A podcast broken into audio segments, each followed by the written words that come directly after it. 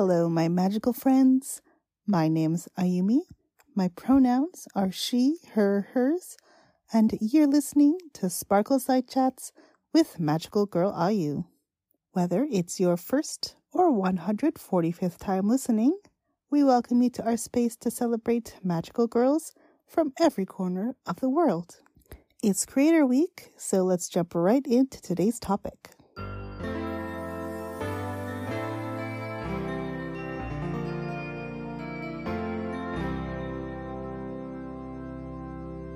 Today we have a very exciting episode for you because this creator episode is a repeat one, the first of its kind actually.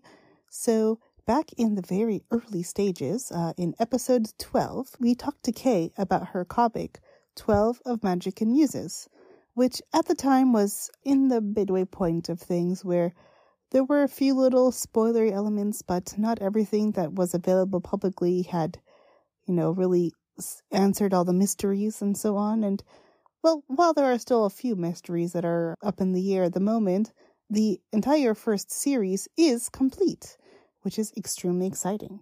And we're really glad about that. And on top of that, Kay is working on the next story, which is uh, currently being updated as well on the same site as the original comic, so 12 of Rogues and Remnants. And it's really exciting to get to this point, and for any creator, really. So, this is a chat about both the original first story and what's going to be coming up in the next story. And I guess that means that we're going to have to have Kay back when this one is finished as well. but yeah, um, it was really, really fun to have Kay on again. Um, you can also hear her on the Magic Knight Rayearth episode when we talked about season two and it was really exciting, really interesting. So she has been back on as both a fan as well as a creator, but yeah, it was really nice to to get to chat about stuff. But before we get into today's chat, we do have a few warnings to give. So, in this conversation as well as in the story itself, which also does have ample warnings if you decide to read it for yourself, we get into discussions of bullying as well as a little bit of uh, body horror Especially, we discuss, and there is present in the comic, violence against children at the hands of adults. It's not like shocking by the time it happens, but it is there. And again, you can see warnings for it in the sh- in the series itself. Should you read it? We we try to make a, a kind of a spoiler point for all the, the big secrets of the school. Um, so if you decide to read it for yourself first, you can check it out and then come back and listen. But otherwise, yeah, it's so exciting to have the story uh, out there for everyone to read, and I can't wait to see more of the story as it comes out. With that, I think it's time. So please enjoy this chat with Kay or Patiji about 12 of Magic and Muses and 12 of Rogues and Remnants.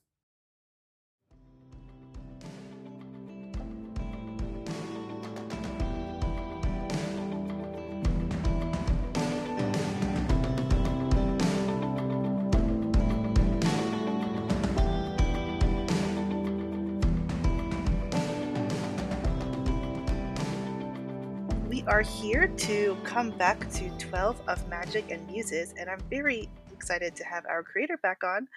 Can you please introduce yourself for anyone who doesn't know you yet? Hi, uh, my name is Kay or Patici. I am the creator of uh, 12 of Magic and Muses and its new, brand new sequel series, 12 of Rogues and Remnants. And I'm excited to talk here on Sparkleside Chats. Yes, great. And what are your pronouns? Uh, my pronouns are she, her, or they, them. Awesome. Great. We're definitely super, super excited. And, uh, you know, like, how long has it been since the story finally finished publication online? Well, it's kind of diff- uh, awkward to say because technically the print edition finished before the web comic, and right. 2021 is when it finished, and right. then the web comic caught up in uh, the end of 2022. Uh, it actually ended on my birthday, so Ooh, that was really fun. Uh, awesome, it's a nice little present for myself. Great there's so many web comics out there in the world so to complete a web comic is a very exciting venture so congratulations Thank you. Yeah. So before we get back to your story, what have you been enjoying in the magical girl genre since your last time on the podcast? Honestly, uh that's kind of a hard question to answer because I've been actually like pulling back from a lot of media to give myself some some brain rest. Hmm. But in terms of magical girl shenanigans, um, I did go to a wonderful convention uh, in Ontario called uh, Pretty Heroes, which was this massive uh, little magical girl specific uh, show that showed up in the Japanese Cultural Center here. Mm-hmm. And it was super fun. And like, it was really cool just to see like some really, really old school magical girls, like, you know, my favorite, Magic Knight course. with some merch kicking around. And then, of course, there was like, you know, like Sailor Moon scented candles and just like so niche. hmm hmm but like absolutely hits all my interests. So, you know, uh homemade Right. stuff that's themed exactly the way I love it. so that that was super fun. I had a great time, talked to a lot of other Magical Girl fans. Yeah, it it was just a really really good time. So that that's probably the most magical girl exposure I've ever had in a single area. yeah. Which is really rare over here in Canada. So it's not like Japan where I'm sure there's like dojin events and that kind of stuff. But Mhm. yeah. I, I don't live in Tokyo, so I can't really go to a lot of the kind of big events and stuff. But conventions and stuff do tend to be like generically about animation and comics, and then like there's a lot of stuff there that are magical girl things because there are a lot of magical girl fans in Japan in that space. Yeah, absolutely. Yeah, as far as like magical girl specific events, it's usually like only just events for specific franchises and stuff, I feel like, as opposed to mm, like Yeah. a genre specific thing. Unless it's like something that's so for, for example regarding to like all the ones that are done by Toei because Toei Animation has done most of them. but yeah, that that does sound really exciting. I guess what was the energy like in, as far as like getting to interact with other magical girl fans there? Uh, honestly, it was a much different energy than I've been to at a lot of conventions. And I think mostly because that has to do when a convention is like very generic.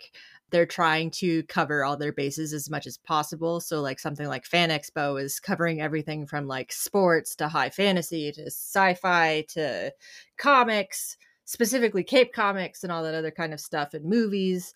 Whereas, like, this one was so specifically feminine and queer and like witchy and like it was just like a very specific mix of like crunchy granola folks who want to like who like literally dry out their own herbs and stuff like that to like drag queens to guys who just really want to dress up like the sailor scouts so like this energy was just like oh my gosh i found my people like Yeah. it, it was so different compared to a lot of because like most most franchises are are masculine leaning and very straight leaning and all that other kind of stuff which is fine but like this was so specifically like get your pink out get your glitter out like mini skirts everywhere like even people were going like in like their dungeons and dragons costumes Oh. which i know happens sometimes but like they were specifically a lot more gender bent Uh-huh. and gender queer and that kind of stuff so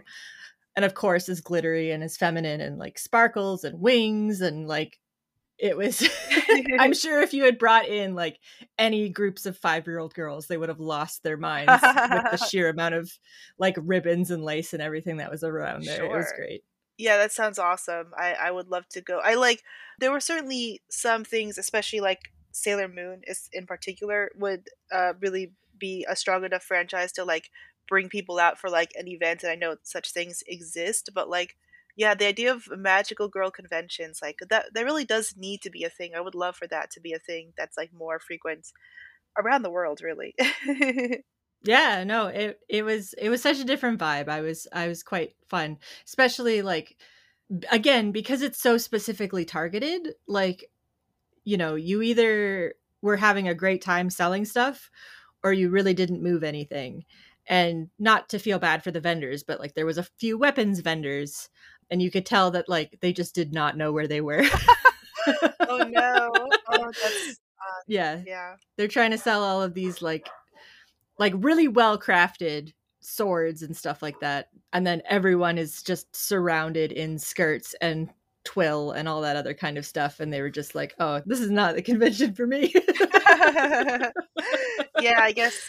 I mean, you know, that's the sort of thing is so difficult to like find your place. Um, I could understand something like that, like thinking that it would be a good place for them to to push merchandise, but yeah, conventions and being an artist at conventions is such a tough thing. I hope they at least Yeah. broke even. oh yeah, I'm I'm sure like they sold enough, Yeah. but like I think if they come back, they're going to be bringing more like wands sure. and that kind of stuff as opposed to like the heavy like nunchucks. Yeah. Like Yeah, that makes a lot of sense. yeah, that, that sounds great. Yeah, I hope they I hope they can continue to keep that going. That that sounds like a lot of fun. So getting to your story. So you said you've been working on this for for quite a while and you have your first finished story, right? 12 of Magic and Muses. And we'll definitely Yeah. talk about where your next story is going and so on. But uh, for anyone who has not gotten to check out your story yet, what basically is it about? I guess for in the beginning at least. in like the shortest way possible, it's about a girl who doesn't socially distance enough and ends up infecting her entire school with magic powers. so the main protagonist is Willow. She's kind of shy and she's obvious she's built like a toothpick with of course ears the size of her face. And then uh her main issue begins with trying to solve a bullying problem and in efforts of trying to solve a bullying problem she gets into like blackmail and then that escalates to like being snitched on and just gathering all of these girls without any mascot to tell them what to do Mhm. and so hijinks ensue and uh the school gets blown up and other stuff happens so yes, yes. Of course, as the title suggests, this does end up becoming a story that deals with 12 magical girls. Now, I think it's interesting, and of course, a lot of the merchandising stuff we've done, like with Kickstarter and so on, has also kind of been connected to this. But, like, you have shown the 12 girls from the beginning, I feel like. Like, we know what they look like, and it's very exciting, uh, at least in terms of, like, the different colors that they have and everything but it does take the whole first story to actually introduce all the girls, which I think is really interesting. Yeah. Yeah, uh, I I specifically wanted to write that way because when the story was initially uh, starting off, and I was a brand new writer at the time, it felt like I was collecting Pokemon cards. and like, don't get me wrong, that's a super fun hobby, but it's terrible reading material. So I wanted to make sure that each character got time. You could get to know them, even if you technically didn't get to see them as long as the others. Some characters would show up that wouldn't necessarily be uh, a magical girl until later on in the story, and they were mostly there so that you could see like kind of the politics of the inner workings of the school. You know, like Georgia has this little ragtag group of people between Phoebe, Julie, and Jody. And they're not really friends, but they do have like a social circle Mhm. causing havoc and stealing stuff for the janitor yes.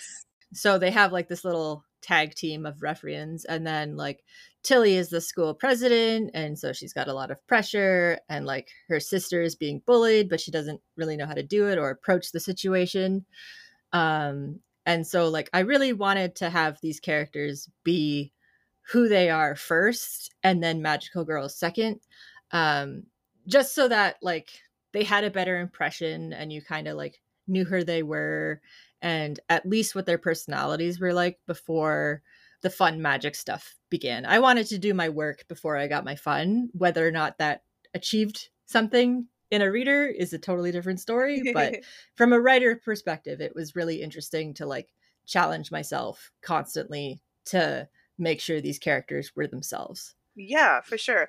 I think you did a, a good job thinking in terms of like the long time that we've had. eh, Well, it means it is webcomic time, right?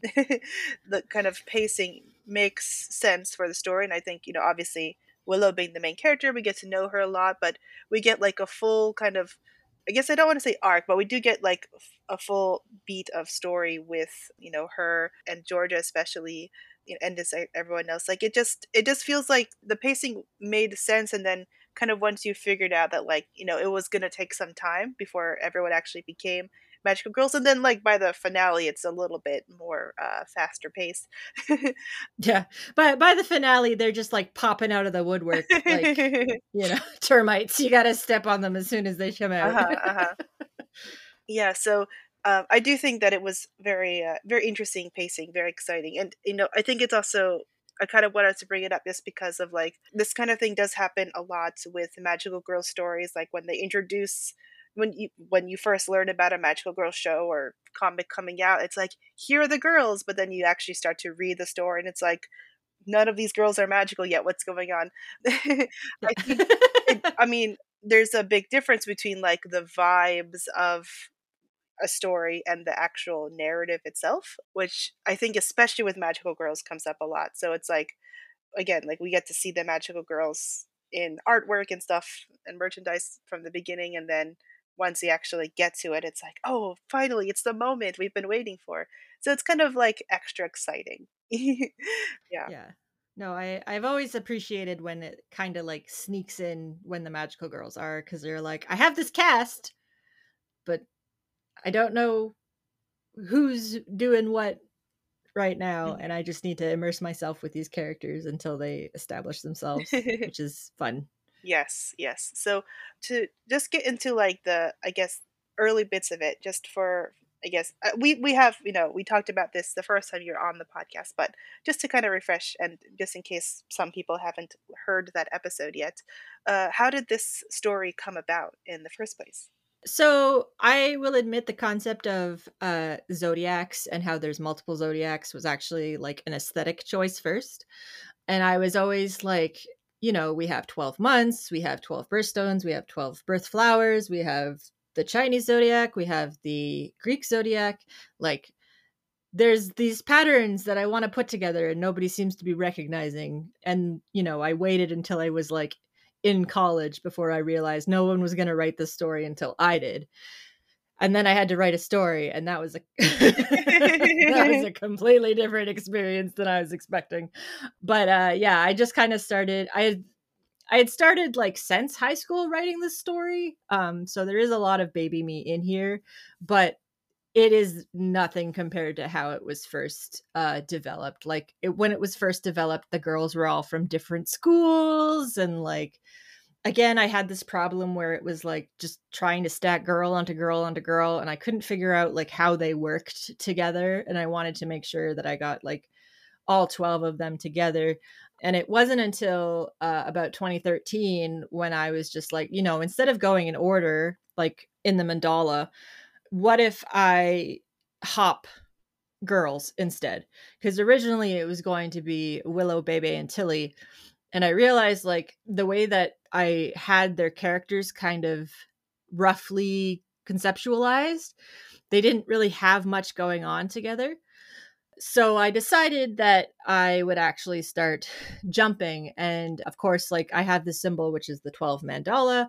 Um, and I decided that instead of going in a direct circle, they would unlock other girls. And I decided that, you know, I can't have all of these girls be friends because how many girls are actually in groups of 12 that are all friends? Zero. so I wanted to add conflict first. So, of course, I wanted to have the bully, the best friend, and the victim scenario, right? Uh, but I kind of wanted to like flip it around and play with it so that, like, what happens if you do give your bully um, magic powers, only to find out that, like, Georgia is more complex a character and because the bully has the powers first, of course you're going to give it to your best friend because she's already a victim. So why why wouldn't you make sure that she has the same level as her her bully? Um, and of course, Willow doesn't know what she's doing, so it's not like she's just like, "I will grant the bully powers." It just happens, right? You know, this is a system she's not aware of or working with, so it just the familiars, as I call them, um, are doing work without being able to communicate what's happening. So, you know, after the three initial ones come together, they're transformed and they touch each other. That wakes up a new girl. So, for instance, if you look at the mandala, um, Willow touches Georgia and then Tilly wakes up. And then later on in the story, when Willow touches Tilly, Bebe wakes up. So you can see how, like, the actual shape of the mandala shows who's coming next Mhm. and how they're all waking up. And because they all have different uh, responsibilities and expectations in the school, there's a lot more conflict because I realized that I wanted, like, especially in the military, like, you start to learn about people who work together, but they don't like each other. and, you know, that's a very adult kind of way of working and I wanted to like show more of that kind of side so as opposed to like everyone's going to the beach and having a good day cuz we're all cool together it's very like we tolerate each other's presence because there's stuff going on that we don't understand but you can tell like within that group that there's little cliques that kind of separate themselves and how they have relationships with each other so Sure. Yeah, that makes sense. yeah, again, like you said, very unrealistic for anyone to have a group of a friend group of 12 just it's, it's just not a thing um especially if you're in still in school um yeah, so yeah just getting into like the kind of actual story itself. So like you said you know there's there's a lot of uh, mystery because the the girls don't know. We also don't know what on earth is even going on with the magic. The girls are trying to figure stuff out as they go along. Is it a, a metaphor for puberty? Probably that's that's what a lot of magical girls are in the first place. But like it is really interesting to see like them you know just continuing to like try things out go oh wait we need to stop and like of course as soon as someone else gets wrapped into everything it's like uh, you have to start everything all over again. It's just yeah. Yeah it's very it, it's obviously very stressful when it's like what's going on? And it's like i don't know either. That's that's we don't know we're just trying to stop it from happening. Yeah yeah. Yeah, I I wanted a very domino esque story because I love magical girls, obviously, but a, a lot of like teen related shows, especially at the time I was growing up, not like the content that they have now, whereas mostly like Monster of the Week or Adventure of the Week episodes. And I wanted to make sure that like in the story that every action had a consequence. So whether it was unlocking a girl or revealing themselves to the staff or finding out that like more people know about this than they should and aren't talking about it and why that would be and like just the general idea of like growing up and starting to learn how the world works beyond what you're taught as a kid and you can like start to recognize your teachers as adult people as opposed to members of authority you know your relationship starts to change between people i like that's what i wanted to to focus a lot more on in this story just because that's how people work and it's something that i feel that i don't see it in a lot of stories is just like that general like slow reveal that like oh man like i am walking into adulthood and it's not fun or pretty Mm. and it actually kind of sucks but i can't do anything about it Sure. Yeah, that makes a lot of sense. So I think like the main I guess reason for that difference is is really just because like of the the reason for the media in the first place. So like those monster of the week type shows and whatever that's like more basic hero stories are there to like get kids to keep watching and learn a lesson that's like really quick and easy and digestible in 30 minutes or less and um buy toys. uh, so- yeah so- definitely buy toys Yes, yes. The, the most important thing about magical girls is to buy the toys. But, you know, in your case, obviously you have the opportunity to explore a full narrative that doesn't have that particular hindrance because, you know, you're you're working independently and everything. But um yeah, I think that when it comes to that kind of story, and I definitely see it's, you know, very clear in general, um and there's still even at the by the end of the story, there are still some mysteries kind of which i assume we're going to get to in the second story but like in general the the academy is is very interesting there's still a lot of like world building that seems to be um a lot of questions still which is fun because i'm sure that you know you've been planning everything for for so long so i guess Hmm. Is there anything else you want to talk about before we jump to, I guess, the, the kind of spoiler points and everything? Um, I don't think so specifically. It, it's been a project since 2013. Yeah. and uh, it didn't release until like 2015 or something like that. So, like, there is a lot of stuff being written for book for series two at the same time that series one was going on. Mm-hmm. So there are some answers that are going to show up. I don't know if everything will be answered because I personally like little tidbits at the end of stories that give me something to play with. Mm. But I am going to do my best to try and explain everything that you need to know. sure. okay. Um so I guess oh there is one more thing I wanted to ask which might be silly but like just before we get to the spoiler point here is like in terms of people making their own 12 sonas cuz oh, yeah. yeah, how would you recommend people try to make their own 12 sona? So, um, a big thing in the story is the fact that most characters have like an animal esque motif. So they have these masquerade masks that usually represent, in this case, an animal of the zodiac.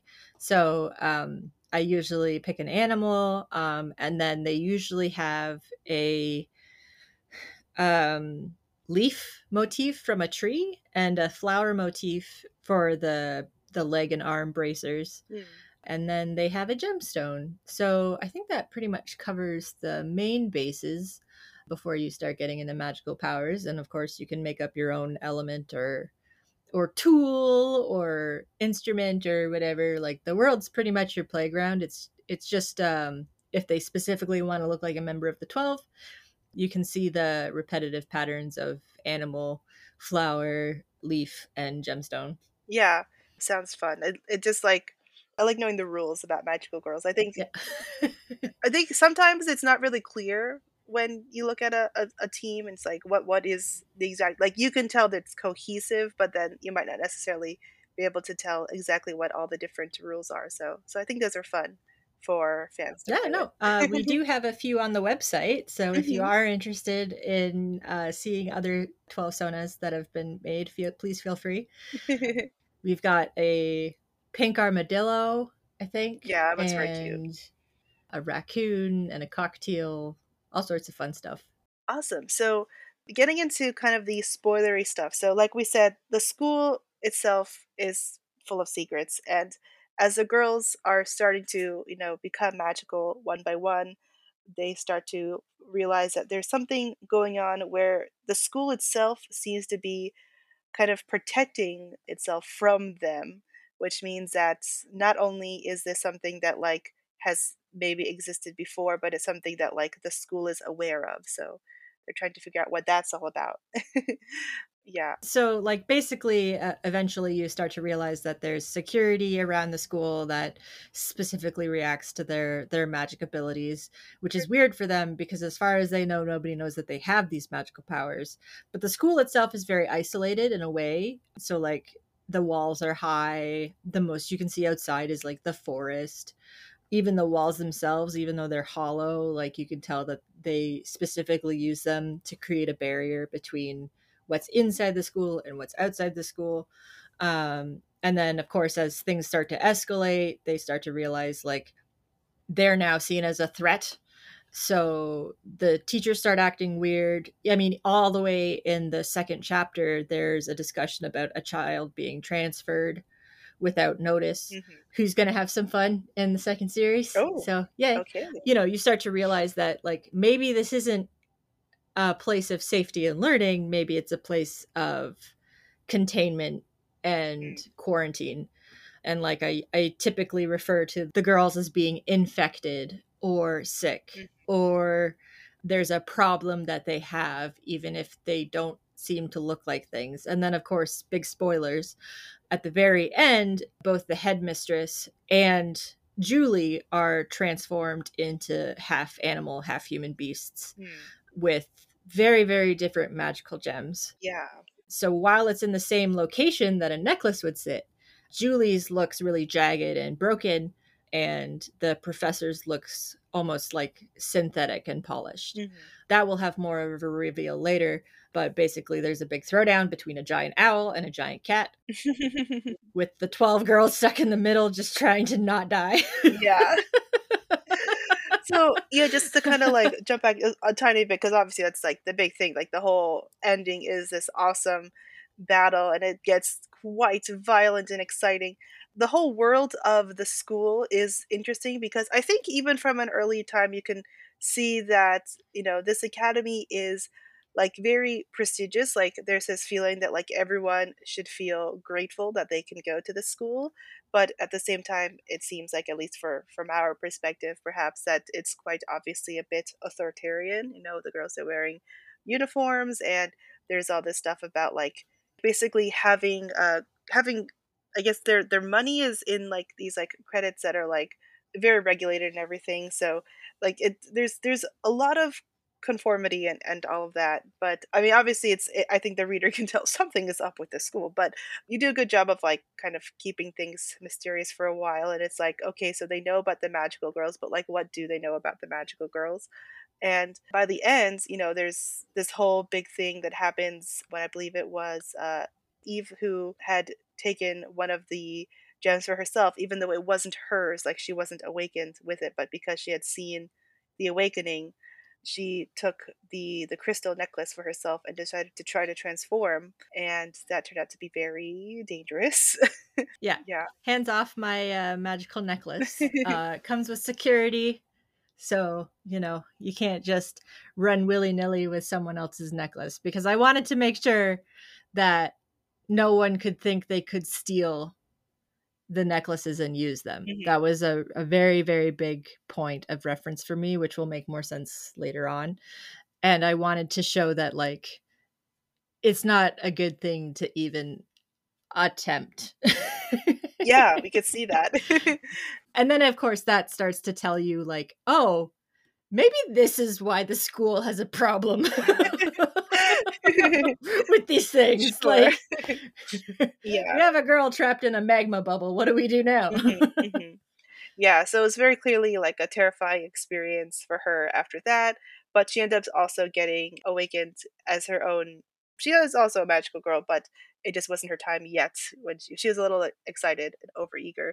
And, you know, all of this does finally lead to the school being not just alerted because um because like you mentioned Tilly, like she actually spoke to the school therapist which you know led to a lot of crackdowns starting but like because of this huge explosion all the all the school had to be evacuated and then things were getting even more hectic because you know everyone is trying to like calm things down and try to avoid getting captured and the head mistress at least in her human form she looks very unassuming and uh, it turns out that she is very strong. It can be, I think, probably a little uh, alarming to see the violence that the staff enacts against the, these girls, like considering that they are, you know, teenagers. um, yeah Yeah. yeah yeah i i did want to be very careful with the violence that i showed but i didn't want to ever think that it it wasn't coming because like very early on in the first book Erin has her arm broken mhm.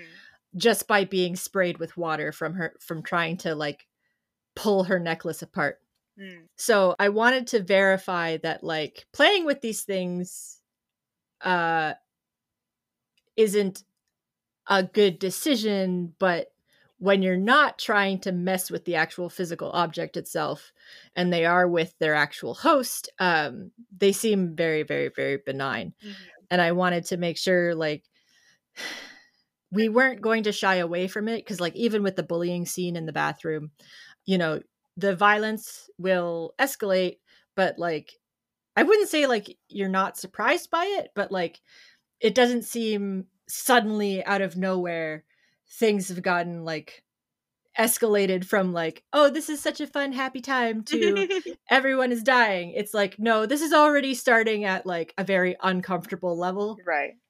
And then it's just escalating because more and more restraints are being removed as you're seen more and more as a threat so i didn't want to surprise anyone. I do have some trigger warnings on the website for drowning and bullying and all that kind of stuff, but I didn't want to lie or trick people into what they were getting into. Right. I definitely think that's the case. Yeah, it gets pretty violent by the end, but I think that it's um you do a really good job of like being I guess artistic about it. I don't know if that's the right word, but it's like it doesn't seem gratuitous or um it, it doesn't seem like exploitative if that makes sense from at least Okay. yeah.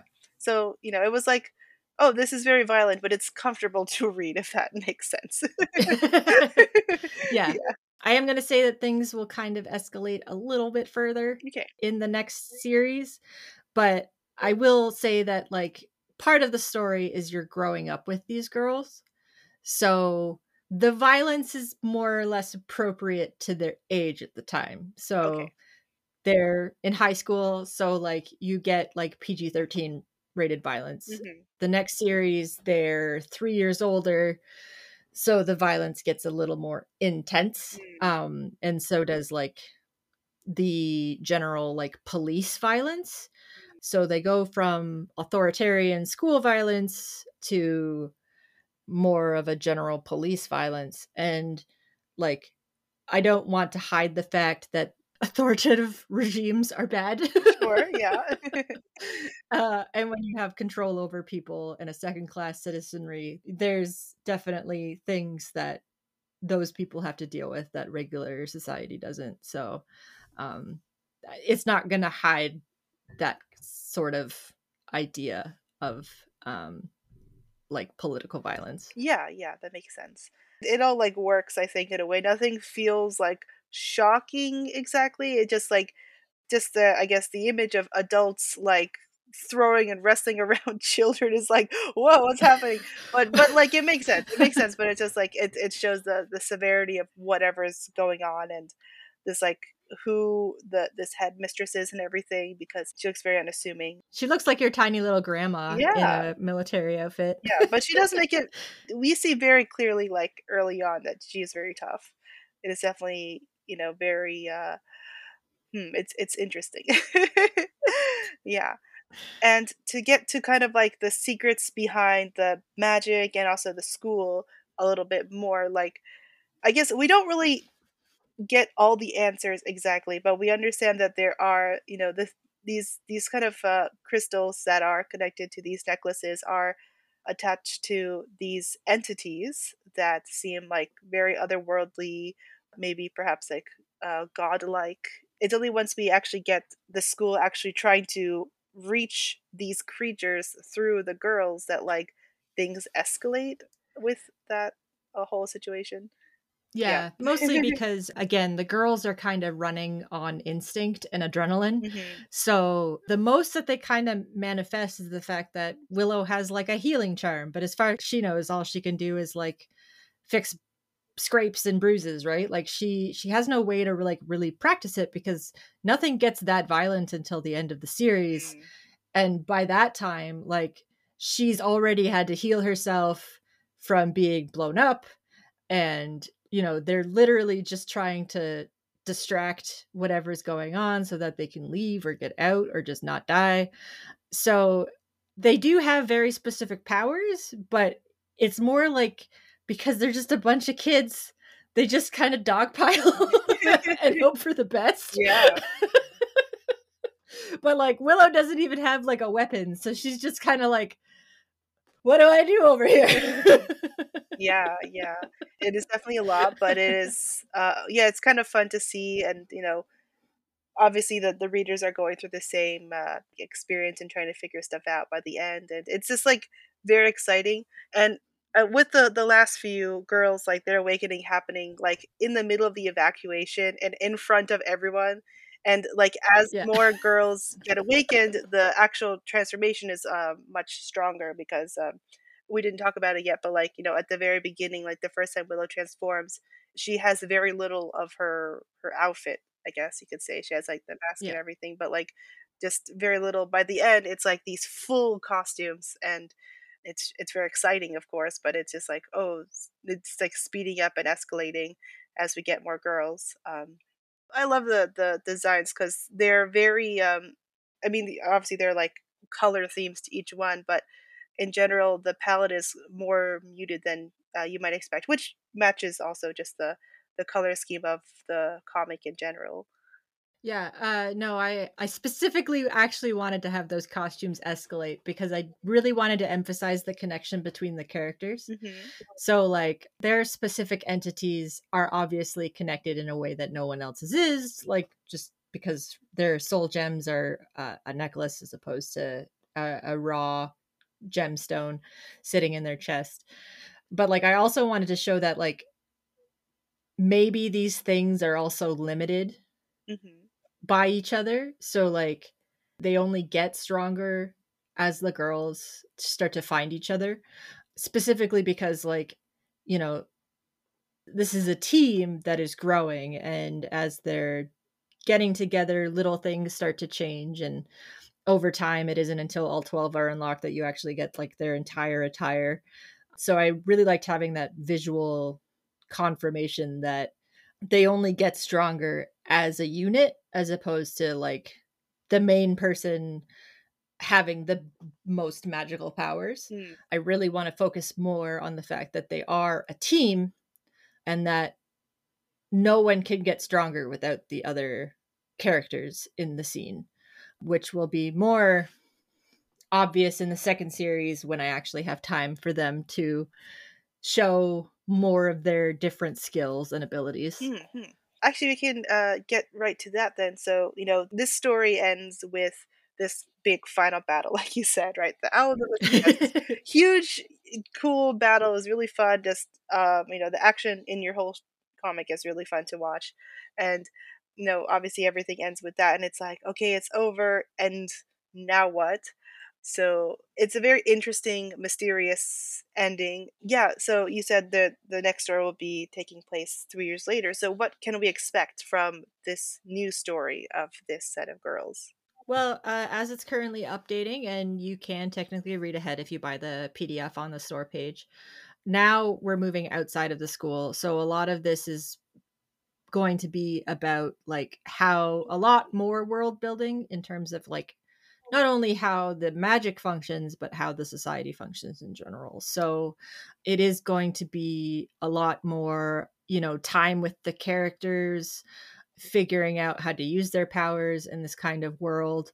They also end up separated so there's a different mix of characters with each, group. So like they have a history together and obviously they've kind of trauma bonded but now they find different ways of living and each group is separated in a different part of, of the world. So for instance willow and alice uh, phoebe and erin have all been separated and now live in a suburb of the city with a remnant named ma who is a giant wolf and her children uh, dorival and nicodemus nicodemus is not a remnant um, which is the term I use for people who have these powers and change into animals. Um, Dorval looks completely normal, but he does have a soul gem that's very smooth on his chest, and he can turn into a raven. Um, so, like, they kind of uh, help uh, Willow's group survive in the suburbs where they have to be more subtle and, like, they don't really have privileges of being part of this society except through what Nicodemus can provide because he's the only normal dude.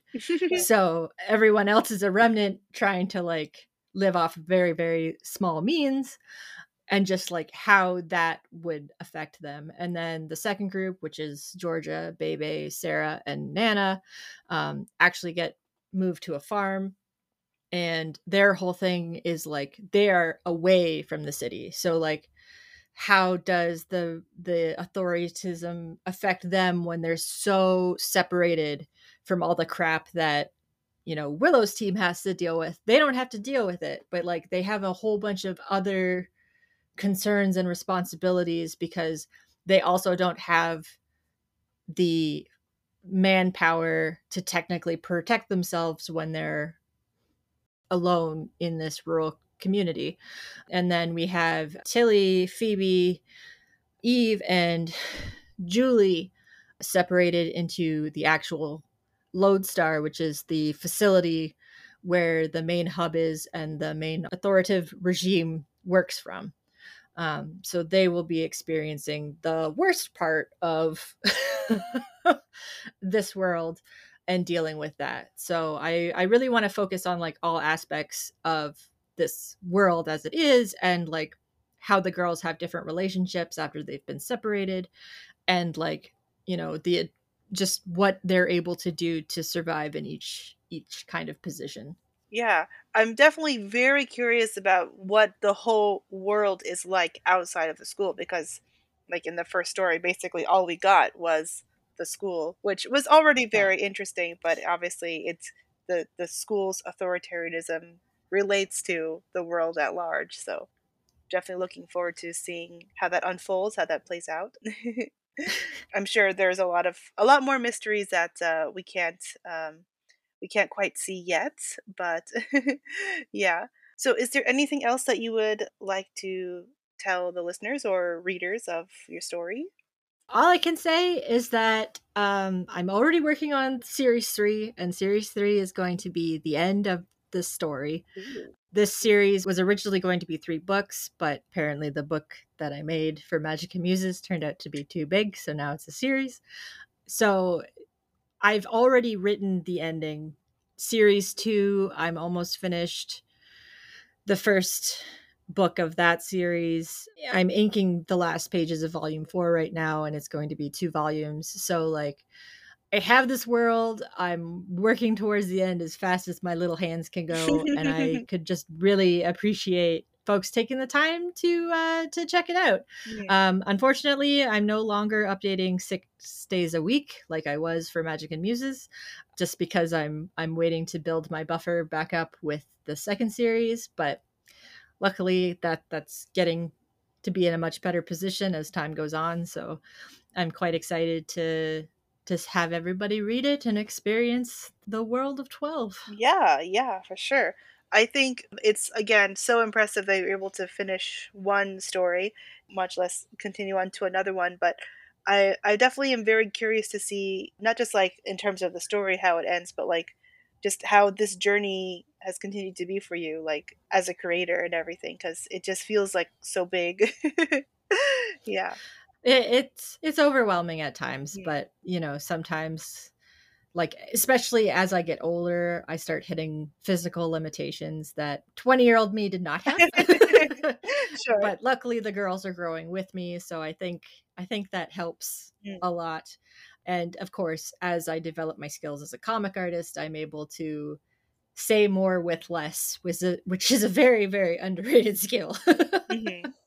so uh, i'm not uh, making another thousand pages at least only 700 this time oh. so that that uh that'll help mm-hmm. um but yeah it's you know it's just it is what it is and i usually say that i feel like i'm possessed like writing is not like a fun event for me it feels more like an exorcism like i've been sitting on this egg this whole time and nothing is happening so i guess i gotta do it myself oh my God. and i'm just like constantly like pouring all of this out of me mm-hmm. so yeah. I definitely I'm, I'm excited to see the end of the horizon but it's been a really interesting journey and i'm so excited to have met all of the wonderful people and the fans and just the general positive magical girl community in general like mm-hmm. you know i am a part of the aradia comic collective. Nan does an amazing job like pretty much spinning every plate you could imagine. Yeah obviously meeting you is is so fun. Oh, shucks. like I always have fun talking on this podcast, especially when I get to talk about my own work. Mm-hmm. But you know, I also get to talk about Magic Knight Rayearth, which is also something I never get to do. yes, yes. Awesome. Yeah, well it, it has been really fun to to have you back and to get to dive deeper into your story because there was a lot less out there for us to read the first yeah. time around. Yeah. But yeah, so before we go, I wanted to ask you one more question, which is what do you hope to see in the future of the magical girl genre? Not just from your own work, but from, I guess, the genre as a whole. Um, I mean, I'm always for pushing a genre to its limits and magical girls already tend to be a lot messier than people give them credit for. You know i even make a joke that chainsaw man is essentially a magical girl show uh-huh. because it does have so many elements of magical girls it just happens to be incredibly violent. Okay. So as far as i'm concerned i i think the magical girl genre has such a specific vibe to it that getting your hands dirty with it is the best thing to do. Like just push the genre as far as it can go in whatever direction you want it to. Cause I mean, like it already separated off into like the idol genre mm-hmm. and you know that kind of stuff and you could argue about like stuff like moe or uh there's so much you can do with this kind of structure and i really liked taking these girls and just putting them in a lot of genres that I specifically enjoy. Like I do enjoy a lot of harder sci-fi. I do enjoy a lot of, you know, angsty fantasy. So for me, being able to take that and just kind of mold it into my vision was really, really fun and uh, rewarding. So if you don't think something can be a magical girl show, you should do it anyways. Because like, look, if the Bratz or Monster High dolls had magical powers, like bam, done. That's a whole magical girl show right there. I would watch Werewolf Magical Girls. you know, cryptids, whatever.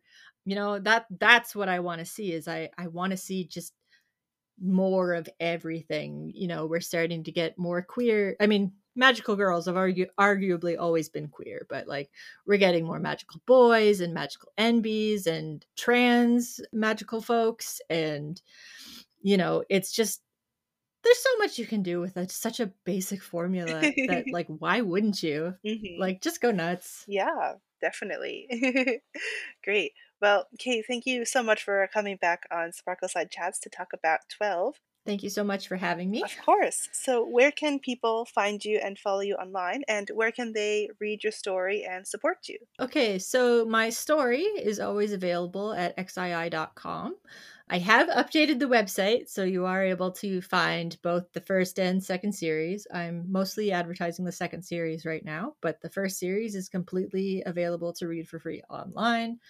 I do have downloadable PDFs for free if you would like to download them by chapter. But if you want to help support me, uh, I also have ebooks and they are also available in print. And I have standees and keychains of all the girls. So if you want to start a little collection, you would make my heart uh, super happy and excited. I do want, uh, I don't know how I'm going to make it work, but I do really want to get some of those acrylic standees. They're so awesome. uh, they're so nice. Um, yeah, no, Zap Creatives did a, did a great, great job.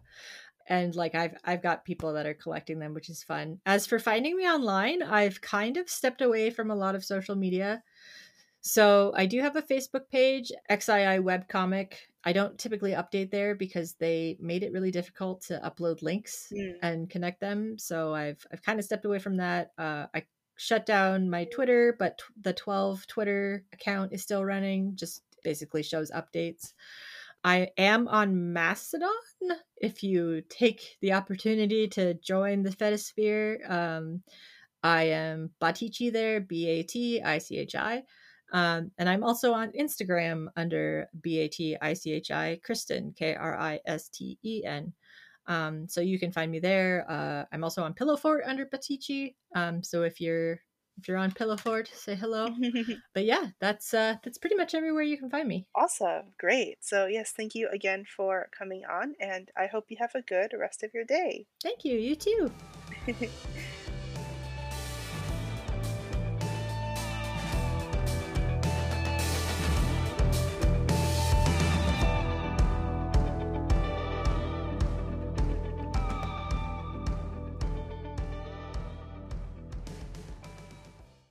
Whether this was your first or last time listening, thank you so much for checking out this episode of Sparkleside Chats with Magical Girl Ayu. We hope you check out the rest of our chats, over two years of magical content and counting. And if you like what you heard, tell a friend, or tell five friends, or tell the whole world by talking about us online. If you use social media, don't forget to use the hashtag SparkleSideChats when talking about and sharing the podcast. You can find us on Twitter and Instagram at Magical Girl Ayu, spelled A Y U, and you can find me at Ayu She Knows, A Y U S H E K N O W S. You can also email us at sparklesidechats at gmail.com. Did you know we also take recommendations for future guests and topics? Just fill out the form in the show notes. You can even suggest yourself if you're so bold. The very best free way to support the podcast is using your podcast platform to give a rating and review of our little show. This gives the big internet machines the message that they should share it with more people, and I think we all want that, don't we? You can also join the Discord server for this podcast to talk about Magical Girls 24 7, often chatting directly with me and both previous and upcoming guests of the podcast. The Forever link is in the show notes as well as on the socials, so be sure to stop by.